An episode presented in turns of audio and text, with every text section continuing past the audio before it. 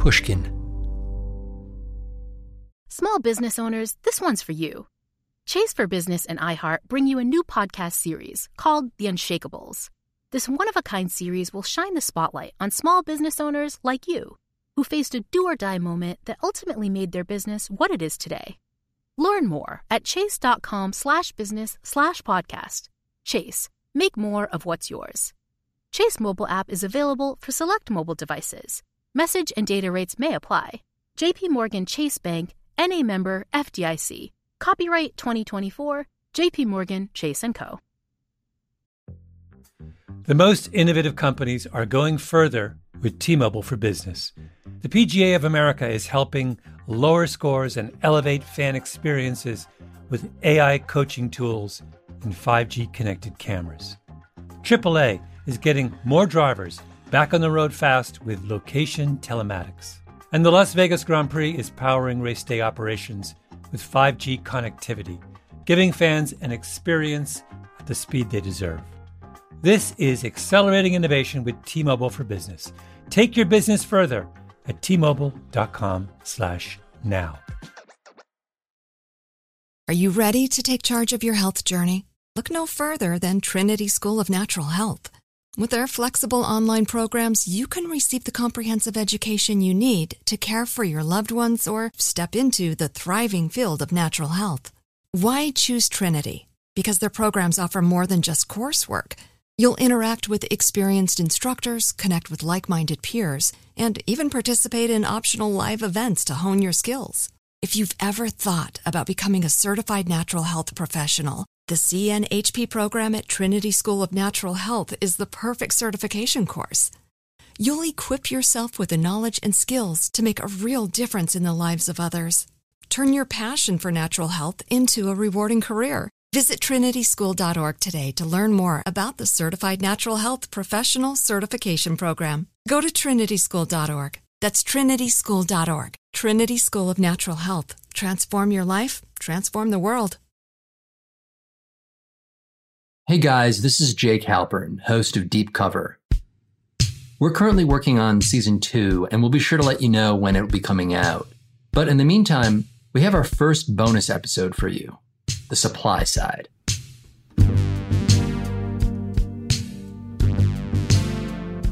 Today's bonus episode, it's actually a story that I really wanted to include in season one. In fact, to tell you the truth, I had this big debate with my producer, Karen Shakerdge. I kept saying, look, we got to include this story. She was like, it's awesome, but it's kind of a tangent, like a crazy side trip, and it just doesn't fit. Karen, she was right. Kind of annoyingly, she's almost always right. But fortunately, this story, it's perfect for a bonus episode. Because one thing that we really didn't get into during season one was the suppliers, the Colombians, the guys who actually harvested all those crops of marijuana. If you recall, that's where Ned ultimately wanted to go, down to Colombia. He had a source named Simone who had all kinds of connections down there. These are the people that would have supplied the drugs to like Leigh Ritch. They're the people that controlled everything on the north coast of Colombia. But in the end, and spoiler alert here, guys, so if you haven't heard episode 9 yet, hit pause. Because Ned ends up leaving the FBI. And the suppliers, well, they just kind of slipped away.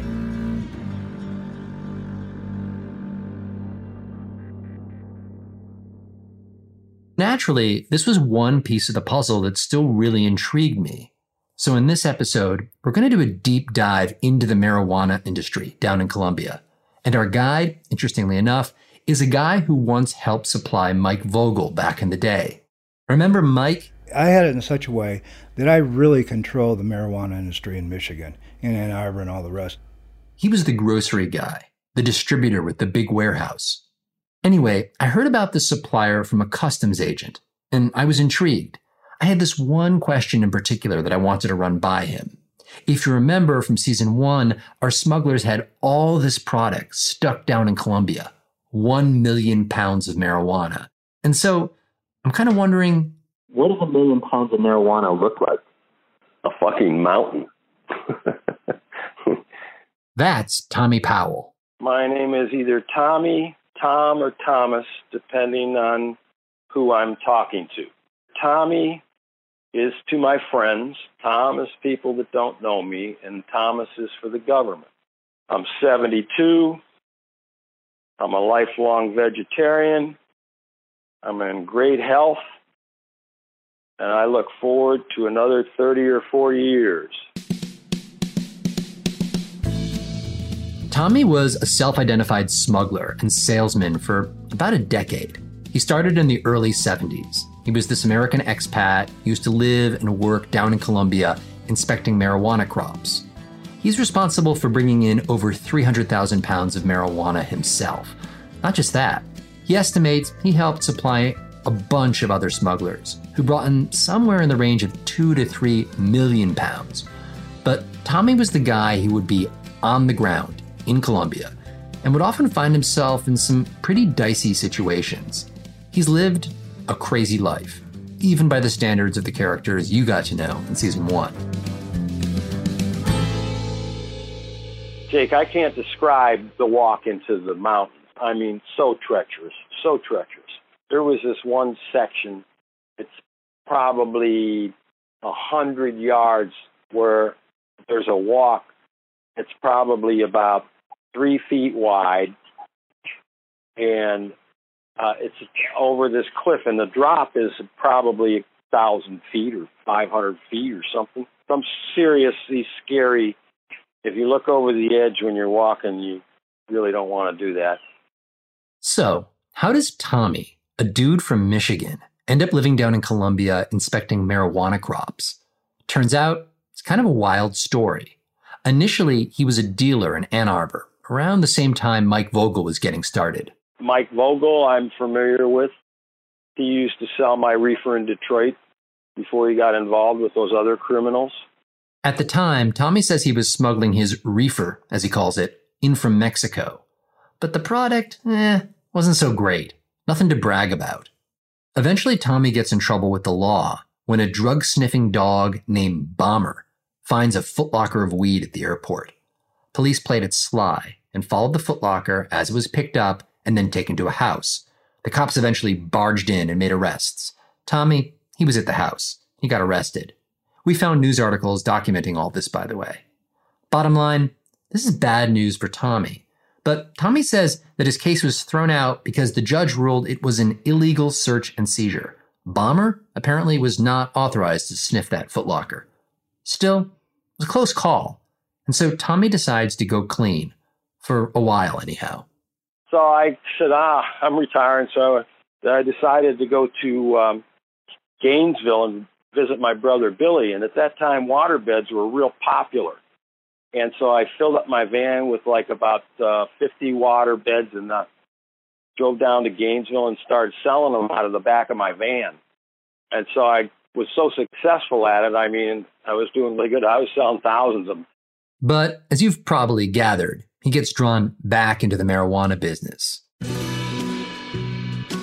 He meets a guy who offers him some new product imported from Jamaica. This, by the way, is the early 1970s, and the export market for Jamaican weed is expanding in the US. The branding, for lack of a better word, was good. Bob Marley was becoming a household name. Tommy says the Jamaican buds were a real upgrade from the Mexican stuff that he'd been peddling. So I started uh, taking his Jamaicans up to Ann Arbor, and I probably sold, Jesus, how many, I don't know, 20,000, 30,000 pounds maybe of his reefer. So while I'm selling it, I'm getting this, oh shit, this stuff is not good. It's not, it's, it's good. It's better than that Mexican shit, but it's not good. So I put it in my mind. I said, man, I'm going to go, go to Colombia and see what I can get some better reefer out of there. And the reason that he says this is because at some point, he gets a chance to smoke some of that Colombian weed. I think I was at a party in Ann Arbor, and these there were some hipsters there, and they had some Colombian marijuana, and we smoked it, and I smoked it, and I go, holy shit, man, we got to get this stuff, you know. It was that much better. It was two times, three times better. It looked better, you know, and it was definitely had a higher THC content in it for sure. Then one day, two of Tommy's friends, Ronnie and Dave, propose a kind of spur of the moment trip. They said, "Hey, let's go to uh, Colombia." I says, yeah, man, let's go to Colombia, go up the north coast and see if we can find something out up there. You know, this Jamaican shit's getting boring. So we got on a plane, an Avianca flight out of Miami, and Ronnie comes up like 10 minutes after the flight's going and says, hey, man, you want to take a hit of acid? Oh, my Lord. so I says, yeah, man, I'll take a hit of acid. Landed in Bogota and proceeded to go directly to the closest uh, house of ill repute and got an ounce of cocaine and like five bottles of Old Parr scotch and sat in there and drank in there and did other nefarious things. And I crawled out the front door. Tommy says that by this point, Ronnie and Dave, his two buddies that he'd flown down with, they were in rough shape. They were so freaked out they didn't want to stay. So I don't want to stay either because I'd be all alone then, and I didn't know anybody, you know. So we hopped back on a plane and flew back to Miami. When you went to Colombia that first time, did you actually make contact with any uh, marijuana sellers? No, just just with the the ladies of the night. A few months later, Tommy gives it another go. And he has a bold plan. He wants to set up a 20,000 pound shipment of weed. He heads back down to Colombia. This time, skips the whole acid trip, brothel visit, and actually manages to get an introduction to a reputable supplier. A very cool, nice Colombian guy, the nicest guy you want to run into in the world. And uh, we, his nickname, we nicknamed him Uncle. And his name was Guillermo Avila. He's going up in the mountains, talking to the farmers, getting whatever he can from them, and he's bringing us back samples and stuff like that. So it's the stuff's awesome. So yeah, yeah, we'll take twenty thousand. He says, yeah, okay, I can do twenty thousand. I says, well, cool. And when it comes down to loading night, he only had sixteen thousand. But uh, that's how the Colombian market started. Tommy says he was the guy like the pioneer who first smuggled really big loads of Colombian weed to the United States. It's a bold claim and one that I couldn't totally verify, but the timing of it is right. Starting in the mid 1970s, weed from Mexico kind of lost its popularity, in part because Mexican authorities began using a herbicide known as paraquat to poison marijuana crops down there. According to declassified CIA documents, American consumers began to quote, prefer the better manicured and reputedly more potent Colombian marijuana, end quote. Tommy says he was the guy who first brought in large quantities of this more potent stuff, starting in 1972. It's a really big success. He buys the weed for $6 a pound and sells it for 240 a pound back in Michigan. And it's really good stuff he keeps making trips down there each year. I tried to always get my loads together and make sure they're ready by December, or, or I had a trip together by December because that's when they did the harvest and that's when they had the best marijuana. Anybody that else that goes to Colombia and you know they all went down there and they would take anything. They'd stash that reefer in warehouses, you know, and it'd be like eight, ten months old. You know, it'd just be trash weed you know, and then they also packed it in bricks, these big 50 pound bricks where they use a they use a press a pressing machine and pressed it all down tight, you know, and screwed up all the buds, you know. So I started to I demanded that none of mine be pressed like that. I wanted mine to be in pillows, we call them. Nice, fluffy pillows of high quality weed. That was the key. Tommy ended up making a lot of money. So much money, in fact, that he decides to hide some of it in the ground. He puts $383,840 in a suitcase and buried it on some land that he owned in Michigan. Sometime later, this hunter comes along, finds it, and, being a good Samaritan, the hunter hands it over to the state police. Tommy then tried to get the suitcase and the money back. He actually shows up with a receipt for the suitcase proving that, hey, I purchased this particular handbag. He even gave a sworn statement saying the money was his, but he took the fifth when it came to explaining how he got it. No dice. The police wouldn't hand it over. The suitcase, though, it made big news. Newspapers in Detroit wrote about it. It was even mentioned on an episode of 60 Minutes. None of this notoriety was especially good for Tommy in the long run. He says it really put him on the authorities' radar. Not long after this, he was indicted by the feds. So, naturally, Tommy decides to run for it, become a fugitive. He flies to Europe, spends some time and some money there, and then he bounces around a bit to Morocco, the Canary Islands, down to the Bahamas, before deciding where he'll land next. oh, hell. Man, might as well get it over with. I'm just going to Colombia. They're not going to extradite me out of there. They're never going to get me out of there, you know? I had the world's baddest ass bodyguards. So that's kind of how I ended up in Colombia. I wanted to be safe. Well, relatively safe. There was always the danger that he'd fall off one of those cliffs, or worse. More on this when we come back after the break.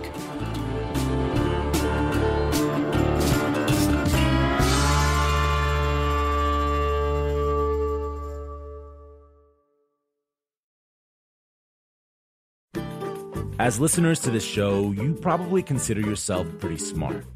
But how smart is your wallet? When you're looking to upgrade your wallet, it's time to turn to NerdWallet. Their expert team of nerds has the financial smarts to help you find the right financial products for you. Before NerdWallet, you might have paid for vacations with whatever was in your wallet, but you could have been missing out on miles you didn't even know you were leaving on the table. Now you can get a new card with more miles and more upgrades. What could future you do with more travel rewards? A hotel upgrade? Lounge access? Wherever you go next, make it happen with a smarter travel card. Don't wait to make smart financial decisions. Compare and find smarter credit cards, savings accounts, and more today at nerdwallet.com. Nerdwallet. Finance smarter. As with all cards, credit is subject to lender approval and terms apply. The most innovative companies are going further with T Mobile for Business. The PGA of America is helping lower scores and elevate fan experiences with AI coaching tools and 5G connected cameras. AAA is getting more drivers back on the road fast with location telematics. And the Las Vegas Grand Prix is powering race day operations with 5G connectivity, giving fans an experience at the speed they deserve. This is accelerating innovation with T Mobile for Business. Take your business further at tmobile.com slash now. Are you ready to take charge of your health journey? Look no further than Trinity School of Natural Health. With their flexible online programs, you can receive the comprehensive education you need to care for your loved ones or step into the thriving field of natural health. Why choose Trinity? Because their programs offer more than just coursework. You'll interact with experienced instructors, connect with like minded peers, and even participate in optional live events to hone your skills. If you've ever thought about becoming a certified natural health professional, the CNHP program at Trinity School of Natural Health is the perfect certification course. You'll equip yourself with the knowledge and skills to make a real difference in the lives of others. Turn your passion for natural health into a rewarding career Visit trinityschool.org today to learn more about the Certified Natural Health Professional Certification Program. Go to trinityschool.org. That's trinityschool.org. Trinity School of Natural Health. Transform your life, transform the world.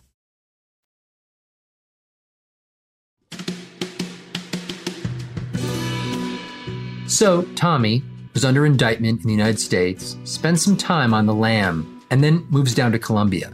He deepens his connections there makes more trips out to the countryside to inspect the weed that he wants to buy. Now, typically, he didn't do this in the fields, but at these makeshift marijuana warehouses that were set up right at the base of the mountains. And all the while, Tommy says that he maintained his distribution network back in Michigan. I controlled the boats and the unloading spots, the trucks, and the market in Ann Arbor you know, already at that point. You're telling me that you weren't just working supply side, you were actually like complete system, like you were there at the supply. Yeah, what do you, you call were... it? Uh, vertically integrated, vertically integrated marijuana business.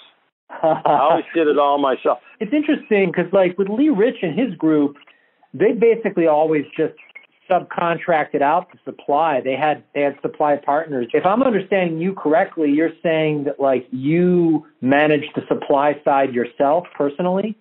Yep, I would go out like three days a week and go inspect marijuana, and I would inspect marijuana for other people too. You know, because these some of these smugglers, quote unquote, they they didn't know how to get it, where to get it, who to get it from, and how it was going to be safe and how much they were going to pay and all that shit. I would take care of all that, especially for my friends. Wait, so were you like were you like a consultant when you say you're doing this for other people? Are you are you charging them? Oh yeah, I would charge them. I get part of the load. You're like the guy, like you're the equivalent of like the Costco guy who like comes in to check out the coffee beans or like the grapes or something to make sure that they're up to Costco standards. Yeah, It's on one of these quality inspection trips that Tommy visits what he calls a quote, mountain of marijuana out in the Guajira Desert. And that's how he knew how to answer my question. What does a million pounds of marijuana look like? it was uh, it was up in the Guajira, and I was looking for a load of sixty thousand, I think, and uh, and say, well, well, we're going to take you to this load here, and you can pick out whatever you want. Well, it was get late in the day, and we decided that we didn't want to drive in the Guajira at night. Just something you really don't want to do, and because you got M19 and uh, and uh, FA Dos F2, you know, it's just the FBI in Colombia, and then the uh, the DAS is uh, the CIA. Wait, wait. Can you just go back and, and, and explain this again? Do you help me visualize a million pounds of marijuana? Like, what does it look like? Well, when you're driving up to it, it's, it's like a like a big mound, or you know, um, and it was all piled up into like a peak, and that's where we went and built our little fort to spend the night in. Yeah, 30 feet, 35, somewhere in there. Wow, that's like a three-story tall building. It was totally amazing. Wait, so so you're telling me you climbed up on top of this mountain of marijuana and you built a fort out of the marijuana? Yeah, we'll put up little, you know, put up little uh, walls and stuff, you know, and you know they're like bricks. They're like building blocks. Hell, it's like a you know a rector set or something. You know, I mean, what are those? What's that place where they have all the plastic blocks and they build castles and shit out of them here in Florida? There's the Danish company. Legos? Yeah, Legos. Yeah, it was like a Lego. It was a marijuana Lego. It's while he's building his Lego fort that he gets a sense for exactly what kind of weed this is. So we we went up to the top of the mountain and started digging out all the bales. You know, these were all like uh, these were hard pressed bales. You know, we I never did the hard pressed bales because well I did them in the beginning because I didn't know any better. I was spent the whole next day going through the whole damn lot of the shit, and there was nothing in there that was any good. You know, it was dry and dusty. It's out in the middle of the Guajira Desert, man. The, the, the it's probably a hundred degrees, and uh, it was dry and just dusty, and some of it was moldy, and you know, was just the stuff that uh, a novice smuggler would go ahead and entertain putting on their boats. So, yeah, the mountain of marijuana was made of really shitty weed. And Tommy, he didn't do shitty weed. He did pillows of the nice, fluffy stuff. Tommy has a whole process worked out. Once he'd okayed a batch, he had to move it down from the mountains where it was grown and get it loaded up on ships bound for America. And this was no easy task. Even the CIA recognized this. In one declassified report from 1982, it says, quote, the complicated logistics of smuggling Colombian marijuana, which calls for massive quantities to be hauled over long distances for large amounts of capital, attracted a new class of smuggling organizations structured along corporate lines. Yep, that's Tommy. And to tackle those logistics, at least at the start of the process, he used mules and or donkeys. Yeah, a lot. It takes a lot. I, mean, okay, like it's like take a donkeys or more sure-footed. and uh, they can't carry as much as a mule. So a donkey could probably carry 200 pounds, maybe 250, you know. And then a mule is another matter. A mule could probably carry 400. Wow. So was the mule preferable to the donkey? The donkeys were more sure-footed. Mules, well, sometimes they slipped. And Tommy saw this for himself on one very harrowing part of the trail. They were traversing it at night. He had all his Heinekens, all our Heinekens. He had like six cases of Heinekens on that mule. And what happened, there's a washout area where the water runs down the mountain and it carved a little V. And I was watching it, and the mule uh, stepped in that bee and went over the mountain with the Heineken. So you're, you did you actually see your mule with all the Heinekens go over the edge? Yep. At the end of this ledge, there's um, there's a little waterfall, you know, like a, a shower built into the side of the cliff at the end, and then there's a pool of water where there's like a uh, it's like a big jacuzzi. I mean, probably 10, 15 feet across and three or four feet deep. And uh, I was sitting in there drinking some uh, cognac and uh, watching the mule, and he stepped off. And I'm telling you what, you never heard anything like that in your life. I could never. I mean, it was the cross between a, a horse kneeing and a donkey baying. I mean, it was terrible sound. And he hit the rocks, and that was the end of him. Once it was down from the mountains, Tommy and his associates had to move the stuff to the coast in trucks. There were always some military checkpoints, but they knew the right guys to pay off. Tommy's entire business model, by the way, it matches up almost exactly with the intel that the CIA gathered at the time. It's almost as if the CIA's report was describing Tommy's operations. The report mentioned convoys of up to 200 mules and the fact that smugglers typically place bribes for each shipment. The last stage of the process, according to the CIA report, was loading the weed into canoes bringing it out to supply boats. Tommy did this in Taganga, a little fishing village located on the Caribbean coast of Colombia. Tommy says that the harbor was run by the native tribes and that the chief was a good friend of his. These locals helped him load the weed onto smuggling ships that pulled into the harbor. And they would use these uh, dugouts. You know, they take a tree and the biggest tree they can find, they chop it down and they carve out a nice boat, make it into a boat. And they had one dug out there. I swear to God, it was the biggest thing I ever saw. It was like, I don't know, but it was from a big tree. But it's got all got to be one piece. And uh, that thing held 5,000 pounds. I mean, That's basically a canoe uh, that can hold 5,000 pounds of marijuana? Yeah. It was a one of a kind. And that was Tommy's business model finding the fluffy pillows of weed, moving it by donkey, then by truck, and then a giant dugout canoe, loading into shrimp boats, smuggling it back to the US, and selling it in Michigan. It all worked really well. But eventually, Tommy says the business wore him down. He got ripped off on one load. He decided, you know what? Time to retire. And really retire this time. He met a Swedish woman on the beach in Taganga, and she got pregnant. He decided he wanted to follow her home to Sweden. But first, he needed to make sure that he couldn't be extradited from there. And remember, these are the days before the internet. And so he decides he needs to go to, well, a law library a really good law library. The International Law Library at Harvard University. You you like went up to Cambridge, Mass for this? Yeah.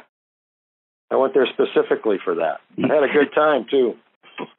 I love sitting on that bridge watching all them guys rowing their boats and shit like that. But uh, what I did is I had some IDs. I had a forger at that time, and he was a really good forger, and he forged some paperwork for me, you know, to uh, that I was a visiting prof- professor from the University of Florida, so I could have access to the library. And every day I'd go into the university and study the extradition treaty, a case law with uh, Sweden and the United States, and I figured out that according to the law of reciprocity, that uh, there's no way they could get me for conspiracy or for the one I was really worried about, the one that uh, had me with life with no parole plus 70 years was continuous criminal enterprise. Well, continuous criminal enterprise is based on predicate offenses. This didn't match any Swedish laws whatsoever. It was non extraditable. It was non extraditable crime, and so was conspiracy. So I figured I'm cool in Sweden. So he moved to Sweden, married the woman he met on the beach, and became a dad. It all worked out pretty well for about three years until the US entered into a new extradition treaty with Sweden. So much for all of his sleuthing at the Harvard Law Library. Tommy was indicted for conspiracy to import marijuana and extradited back to the United States. He ended up spending six years in prison before he was finally released in 1990. He says he's very proud that he never cooperated with the government. He now lives down in St. Petersburg He's reinvented himself as a computer expert, and he actually got a degree in digital forensics at the age of 71. He's working on a memoir called Reefer, recounting all of his life stories. And let me tell you, there are a lot of them.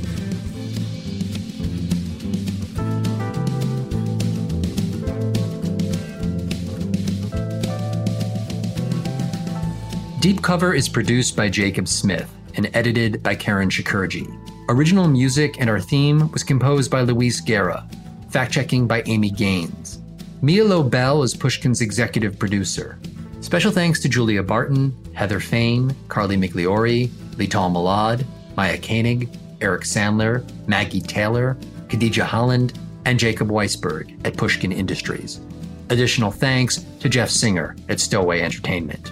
You can learn more about Tommy Powell on his website, tommypowell.net. And stay tuned to this feed for more bonus episodes and announcements about season two. I'm Jake Halpern.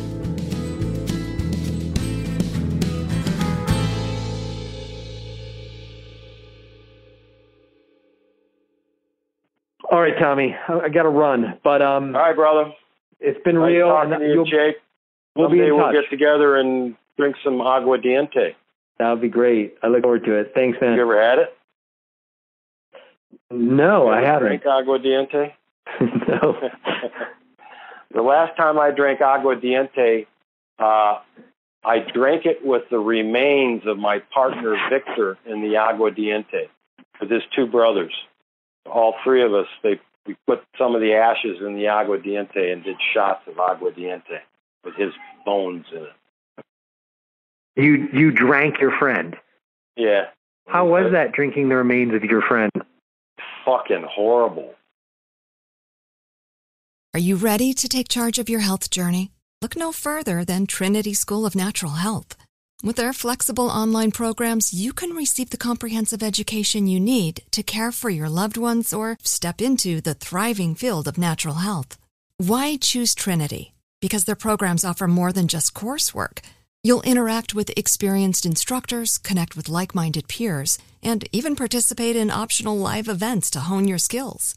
If you've ever thought about becoming a certified natural health professional, the CNHP program at Trinity School of Natural Health is the perfect certification course.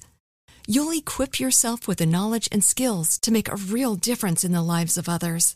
Turn your passion for natural health into a rewarding career. Visit trinityschool.org today to learn more about the Certified Natural Health Professional Certification Program. Go to trinityschool.org. That's trinityschool.org. Trinity School of Natural Health. Transform your life, transform the world. Whether you're a savvy spender maximizing your savings with cashback rewards, a thrifty rate watcher seeking the lowest interest, or a travel enthusiast looking for extraordinary perks, Kemba Financial Credit Union has a visa to complement your lifestyle and unique needs. Apply today at Kemba.org to unlock a limited time 2% cash back on purchases and pay 0% interest on balance transfers for an entire year with a new visa from Kemba. You deserve a card that works for you. Restrictions apply. Offer ends June 30th, 2024. With the Lucky Land slots, you can get lucky just about anywhere. This is your captain speaking. Uh, we've got clear runway and the weather's fine, but we're just going to circle up here a while and uh, get lucky. No, no, nothing like that. It's just these cash prizes add up quick. So I suggest you sit back, keep your tray table upright, and start getting lucky. Play for free at LuckyLandSlots.com. Are you feeling lucky? No purchase necessary. Void where prohibited by law. 18 plus terms and conditions apply. See website for details.